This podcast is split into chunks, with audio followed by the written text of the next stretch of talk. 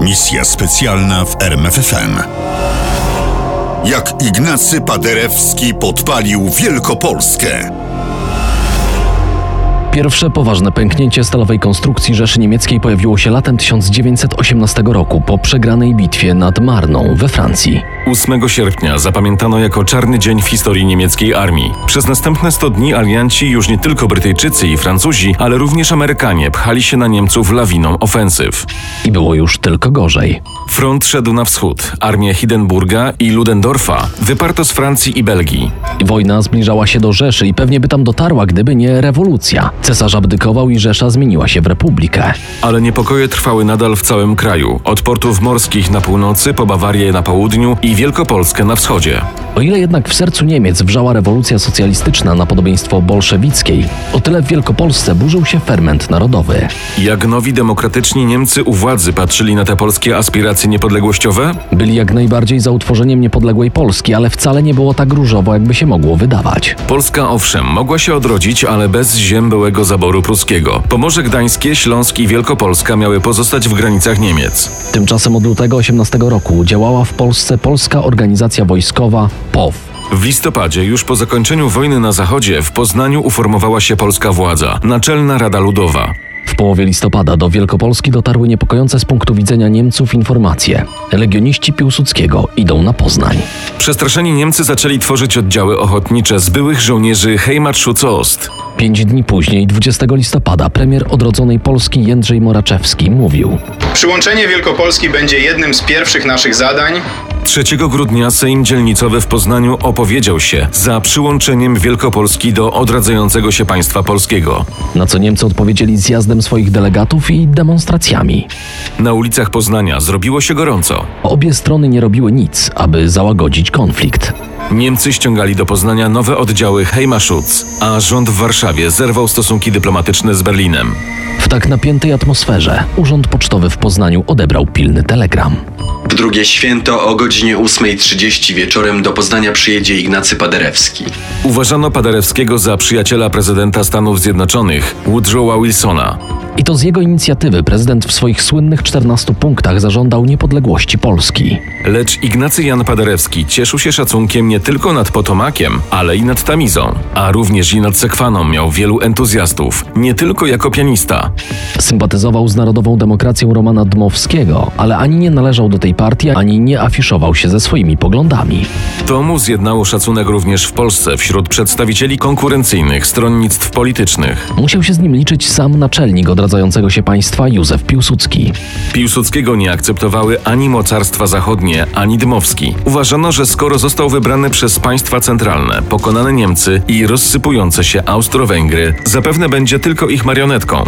Dlatego w Komitecie Narodowym Dmowskiego narodził się pomysł wysłania do Polski człowieka, który stanie na czele rządu i co tu owijać w bawełnę, będzie pilnował interesów ententy nad Wisłą. Chodziło o to, aby Francja i Wielka Brytania miały lojalnego sojusznika na wschodzie w nowej konfrontacji z Niemcami, jak i w ewentualnej wojnie z Rosją Radziecką. Do tej misji wytypowano właśnie Ignacego Paderewskiego. W połowie grudnia 1918 roku Paderewski spotkał się w Londynie z Arturem Belfourem, brytyjskim ministrem spraw zagranicznych. I to właśnie on przekonał pianistę do podróży do Polski i objęcia funkcji premiera w rządzie Rzeczypospolitej. Ale jak dostać się do Polski, skoro po drodze leżą wprawdzie pokonane, ale wciąż wrogie Niemcy? Trzeba było je jakoś ominąć. Najpierw zamierzano przyjechać przez Austrię i Czechosłowację samochodem. Zrezygnowano jednak z tej długiej i niebezpiecznej drogi. Jako rozsądną alternatywę Brytyjczycy zaoferowali Paderewskiemu podróż morską. Miał go zabrać do Gdańska lekki krążownik Concorde. Podróż zaczęła się 22 grudnia. Paderewski nie płynął do odradzającej się Polski jako osoba prywatna, lecz miał poparcie Komitetu Narodowego Polskiego i Brytyjczyków. Trzy dni później Paderewski z żoną i nieliczną grupą brytyjskich oficerów dopłynął do nowego portu w Gdańsku. Tam zamienił kilka słów z Wojciechem Korfantym na temat sytuacji w kraju. Głównym tematem były szanse na porozumienie między Dmowskim w Paryżu a rządem polskim w Warszawie. Następnego dnia wsiadł do pociągu i pojechał dalej, tak jak zapowiadano, do Poznania. Tymczasem Niemcy nie zamierzali wpuścić Paderewskiego do miasta. Już na stacji w Rogoźnie do pociągu wsiadł niejaki kapitan Andersz z niemieckiego MSZ. Chciałbym pana poinformować, że w związku z grożącą wybuchem zamieszek atmosferą rząd niemiecki kazał mi poinformować pana, że jest przeciwny pańskiej wizycie w Poznaniu. Proszę wybaczyć, ale niewiele mnie to interesuje. Jestem oczekiwany w pierwszej stolicy Polski i nie mam zamiaru zrezygnować z tej wizyty. Bez względu na to, czy podoba się to waszemu rządowi, czy nie. Zapewne Ignacy Paderewski użył innych słów, ale sens jego wypowiedzi był dokładnie taki. Ani on, ani towarzyszący mu brytyjski pułkownik Harry Wade nie zgodzili się na żądania Niemca.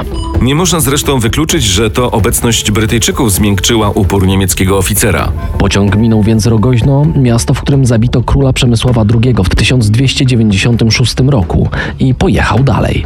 Do Poznania pociąg przyjechał 10 minut po godzinie 9 wieczorem. Zaliczył 40 minut opóźnienia. Ale mimo to na dworcu cesarskim i pod dworcem od strony miasta czekał na Paderewskiego ogromny tłum poznaniaków. Na peron oprócz przedstawicieli polskich władz weszła również Straż Ludowa, stu chłopa w mundurach wojskowych pod bronią. Jak pisał kurier poznański, Mieli specjalne zadanie, pełnili rolę straży przybocznej Paderewskiego. obawiano się niemieckiej prowokacji. Mówiono też, że Niemcy chcą dać Paderewskiemu w prezencie nakaz opuszczenia miasta, czyli praktycznie wyrzucić go z Poznania. Ale nie to było najgorsze. Zanim kompozytor stanął na peronie dworca cesarskiego, po mieście gruchnęła niepokojąca wiadomość. Niemcy szykują zamach! Właśnie temu niebezpieczeństwu miała zapobiec eskorta Straży Ludowej. Jak się okazało, zapobiegła. Żaden Niemiec do Paderewskiego się nie zbliżył. Dziś w świetle odkrywanych źródeł kwestia ochrony Paderewskiego wydaje się nieporozumieniem. Niemcy owszem nie chcieli wpuścić Paderewskiego do Poznania, ale szanując jego osobę, nikt poważny nie zamierzał do niego strzelać. A gość w otoczeniu tłumów pojechał dorożką zaciemnionymi ulicami miasta do hotelu Bazar. Tymczasem w mieście przybywało uzbrojonych Niemców. Następnego dnia Na krótko przed czwartą nadciągały do miasta z koszar na Jeżycach oddziały uzbrojonych żołnierzy niemieckich w liczbie około 200, z oficerem na czele, śpiewając niemieckie pieśni. Wtargnęli do gmachu Naczelnej Rady Ludowej, zrywając tamże sztandary angielskie, amerykańskie i francuskie. Pisano w komunikacie Naczelnej Rady Ludowej. Niemcy gwałtownicy, jak ich nazwano w komunikacie, ruszyli do centrum miasta, demolując po drodze polskie kawiarnie i sklepy. Z fasad kamienic, a nawet z balkonów prywatnych mieszkań zrywano flagi brytyjskie, francuskie i amerykańskie. Flagi amerykańskie, a zwłaszcza angielskie i francuskie, były kamieniem obrazy. Wywieszenie tych flag traktowano jako dowód nielojalności i zdrady. Czytamy w artykule Marka Ryzlera na stronie IPN. Te alianckie flagi nie były niczym innym, jak demonstracją zaufania i nadziei pokładanej przez Polaków w państwach ententy. A jak ważne było to poparcie, miało się okazać już za dwa miesiące, w połowie lutego następnego roku. Zdawał sobie z tego oczywiście sprawę, wirtuoz polityk, i musiał uważać na to, co robi i mówi. Dlatego jego słynne przemówienie było nacechowane patriotyzmem, ale i powściągliwością. Czytamy w tekście Bartosza Borkowskiego pod tytułem Zdobycie Poznania. Po długich latach niewoli ojczyzna się odradza. Odbudować się musi na tych samych podstawach, na których tu pierwsza budowa poczęta została.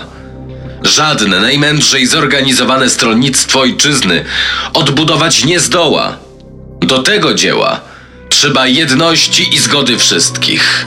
Nie nawoływał do walki, chciał i musiał postępować zgodnie z instrukcjami odebranymi od Dmowskiego, prezydenta Wilsona i ministra Balfoura. Bał się nawet, pisał Marek Rezler, że komplikacja sytuacji w Wielkopolsce mogłaby sprawę Polski znacznie pogorszyć. Komplikacja nie oznaczała koniecznie wojny. Już krwawe demonstracje źle odebrane były wśród dyplomatów szkicujących nowy porządek świata. Alianci kierowali się kryteriami etnicznymi i plebiscytem. I Paderewski wiedział, że więcej ugra tłumacząc Francuzom i Anglikom, że Wielkopolska to prastare ziemie Polan, niż gdyby wygrał 100 bitew. Ale i Niemcy mieli swoje argumenty etniczne. Ówczesny Poznań liczył 165 tysięcy mieszkańców. Równo połowa to Polacy, pozostałe 50% Niemcy i na ogół sprzyjający im Żydzi.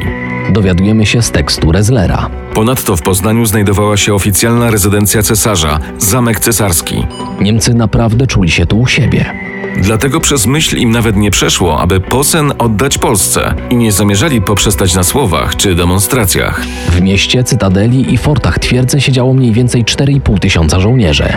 27 grudnia nie wszyscy wyszli na ulicę. Można nawet powiedzieć, że było ich niewielu. Dlatego zaczęli do nich dołączać mieszkańcy, także kiedy doszli pod hotel Bazar, w którym, jak pamiętamy, zamieszkał Paderewski, tłum liczył jakieś 2000 ludzi. Lecz pod hotelem na rogu ulic Wilhelmowskiej i Nowej czekali na nich żołnierze Straży Ludowej. Najpierw obie demonstracje obrzucały się obelgami i wyzwiskami. Ale w pewnej chwili ten harmider jak spod wieży Babel przerwał wystrzał z pistoletu. Kto pierwszy strzelił? Polak? Niemiec? A może jakiś prowokator, dla którego nie liczyły się sentymenty narodowe? Nie wiadomo. Dość, że pod hotelem rozszalała się chaotyczna strzelanina, która z czasem zmieniła się w regularną bitwę. Tymczasem o 17, a według innych relacji być może 20 minut wcześniej, Straż Ludowa zaatakowała prezydium policji. Za tym sukcesem szły kolejne. Zdobyto dworzec, cytadelę i forty twierdzy. Poddawały się dzielnice. Wreszcie opanowano pocztę z telegrafem. Na prowincję przekazano hasło: Nie należy dłużej czekać. Tak rozpoczęta przypadkowym wystrzałem bitwa uliczna rozlała się na miasto i całą prowincję Wielkopolski. Rozpoczynało się powstanie, a tymczasem żołnierze ze Straży Ludowej i Polskiej Organizacji Wojskowej nie mieli naczelnego wodza. Rzecz raczej niespotykana w historii polskich zrywów narodowych. Czy to dlatego politycy z Naczelnej Rady Ludowej chcieli je wygasić? Niekoniecznie. Istniało niebezpieczeństwo, że wydarzenia z 27 grudnia staną się zarzewiem konfliktu międzynarodowego. Obie strony nie dopuszczały do tego, by początek powstania był początkiem wojny niemiecko-polskiej. To byłaby najgorsza możliwość. Również z punktu widzenia odbioru międzynarodowego sprawę traktowano jako wewnętrzny konflikt Niemiec. Mówił historyk Zbigniew Pilarczyk w wywiadzie dla portalu dzieje.pl. Kiedy 30 grudnia w Poznaniu pojawili się wysłannicy rządu z Berlina, zrzucili odpowiedzialność wybuchu walk na miejscowy garnizon. Skończyło się na tym, że żołnierze niemieccy opuścili Poznań. Miasto znalazło się w polskich rękach. A w sylwestrową noc wycofał się z Poznania niefortunny pacyfikator Ignacy Jan Paderewski. Tym razem nie było wiwatujących tłumów i przemówień. Paderewski wraz z towarzyszącą mu małżonką wsiadł do samochodu i odjechał na dworzec. Kwestią otwartą pozostaje, czy towarzyszyła mu kompania strzelców, jak to opisał w pamiętniku. Równo o godzinie drugiej w nocy, już 1 stycznia 1919 roku, wsiadł do pociągu i odjechał do Warszawy. Dwa tygodnie później został premierem nowego rządu i ministrem spraw zagranicznych. Plan Dmowskiego i Balfora wchodził w życie. Tymczasem powstanie nadal nie miało naczelnego wodza. Owszem, pierwsze dwa tygodnie powstaniem dowodził Stanisław Taczak. Taczak był jednak wodzem z przypadku. Wybrano go z dwóch powodów. Po pierwsze, był tu obcy, nie dotyczyły go więc miejscowe spory kompetencyjne. Po drugie, był bratem szanowanego w Poznaniu księdza. Ale sam Taczak mówił, że jest tylko wodzem tymczasowym. W połowie stycznia 1919 roku do Poznania przybył generał Józef Dowbor-Muśnicki. Wówczas niemal cała Wielkopolska znajdowała się pod kontrolą Polaków, ale nie znaczyło to wcale, że powstanie jest wygrane. Przeciwnie, zacięte walki toczyły się na całej linii Wielkopolskiego Frontu. Potrzebny był więc wódz, który skoordynuje działania oddziałów i połączy je w spójną całość. Czy generał Dowbor się do tego nadawał? Wysłanie Dowbora do Poznania było celowe. Liczę na to, że on sam i jego oficerowie tak swoją nieznajomością służby, jak i swoim zachowaniem wywołają wśród polskich żołnierzy byłej armii niemieckiej niezadowolenie i rozczarowanie poznańskich czynników politycznych. Pisał Józef Piłsudski. Generał Muśnicki pojawił się w Poznaniu na życzenie Wielkopolan. Naczelnik liczył na jego kompromitację, co zdają się potwierdzać powyżej zacytowane słowa. Nie było tajemnicą, że obaj panowie nie pałają do siebie sympatią. Piłsudski nie potrafił znieść towarzystwa pewnego swoich racji Dowbora, absolwenta Akademii Sztabu Generalnego Imperium Rosyjskiego i obiektywnie rzecz ujmując, istotnie znakomitego oficera. Ale i Dowbor Muśnicki nie był bez winy. Nie życzył sobie zwierzchnika dyletanta Piłsudskiego.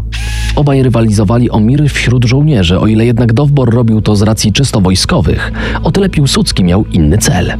Wszystkie moje wysiłki muszą iść w kierunku armii. Gdy będę miał wojsko, będę miał wszystko w ręku.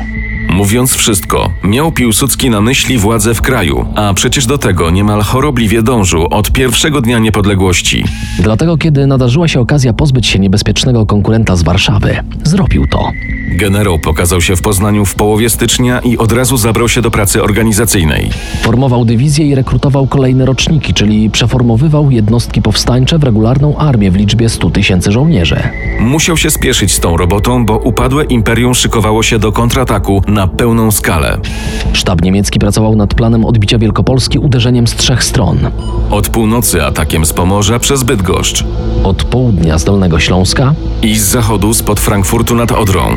szykowała się wielka operacja, o czym świadczy choćby przeniesienie sztabu do nieodległego przecież koło brzegu. Był 14 lutego 1919 roku. Dwa dni później przypomnieli o sobie alianci na zachodzie. 16 lutego w Trewirze podpisano kolejne porozumienie przedłużające rozejm po wojnie światowej. Marszałek Francji Ferdynand Foch uparł się, aby armia powstańcza została uznana za wojsko sojusznicze Ententy.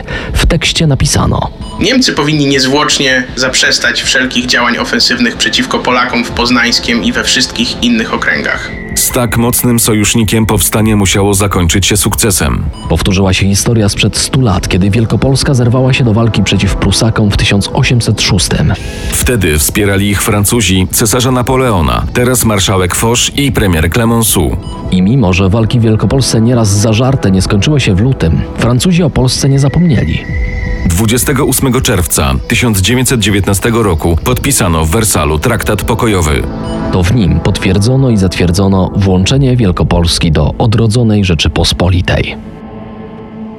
Misja specjalna w RMFFM. Na tropie największych tajemnic historii.